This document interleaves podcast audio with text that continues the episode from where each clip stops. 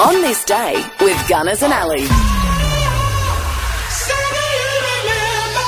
It's Friday, the 19th of January. Let's find out what happened on this day. She's the mum of Melanie Griffith. Tibby Hedron today, she's 94. Aussie singer, the wild one, Johnny O'Keefe, was born today in 1935 in New South Wales, lost him at the age of 43 in 1978. No longer with us, but US singer and one half of the Everly brothers. Phil Everly was born on this day in 1939, lost him in 2014. Michael Crawford, the English singer and comic actor, he starred as Frank Spencer. My mother always thought that I looked like Mahatma Gandhi when I was a boy.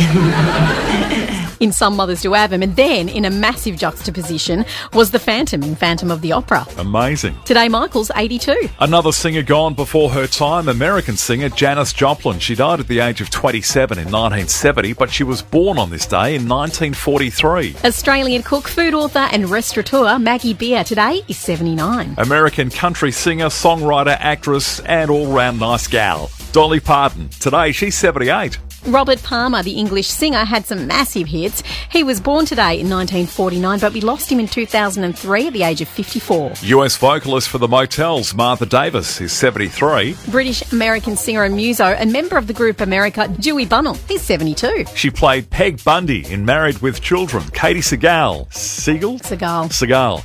Katie Segal. Today she's 69. Swedish tennis player Stefan Edberg is 58. And finally, in a big day of birthdays, speaking of big, Australian basketball player Luke Longley. He's 55. It was on this day in 1935 that Y fronts or briefs went on sale for the first time in Chicago. Beach Boys recorded this.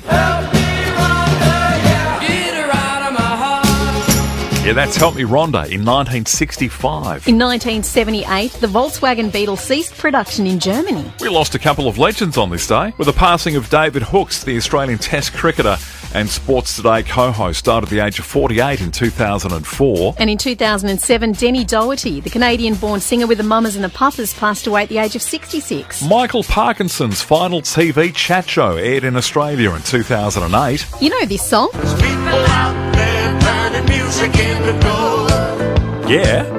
Well, John Stewart, the US singer with the Kingston Trio, he wrote it, but he passed away on this day at the age of 68 in 2008. And Vegemite once again became Australian owned after Bega Cheese agreed to buy the spread and other well known brands for 460 million bucks.